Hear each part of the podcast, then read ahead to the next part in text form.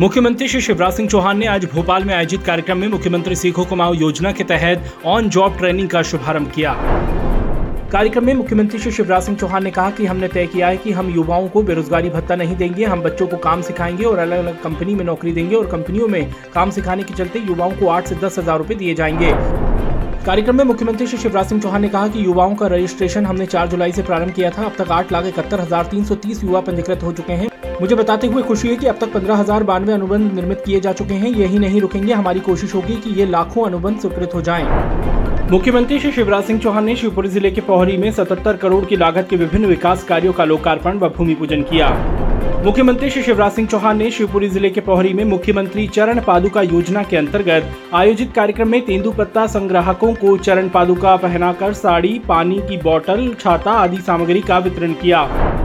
मुख्यमंत्री श्री शिवराज सिंह चौहान ने कहा कि पोहरी के बैराड़ में महाविद्यालय आरंभ किया जाएगा। मुख्यमंत्री श्री शिवराज सिंह चौहान ने दतिया जिला के सेवड़ा में आयोजित लाडली बहना सम्मेलन में एक सौ उनसठ करोड़ से अधिक लागत के नौ विकास कार्यों का लोकार्पण व भूमि पूजन कर क्षेत्रवासियों को सौगात दी। मुख्यमंत्री श्री शिवराज सिंह चौहान ने दतिया ज़िले के सेवड़ा में घोषणा करते हुए कहा कि सेवड़ा में सीएम राइज स्कूल स्वीकृत किया जाएगा, रतनगढ़ वाली मैया का अद्भुत लोक बनाया जाएगा, सेवड़ा में बस स्टैंड व नगर परिषद का भवन बनाया जाएगा, नगर के विकास के लिए पाँच करोड़ की राशि दी जाएगी।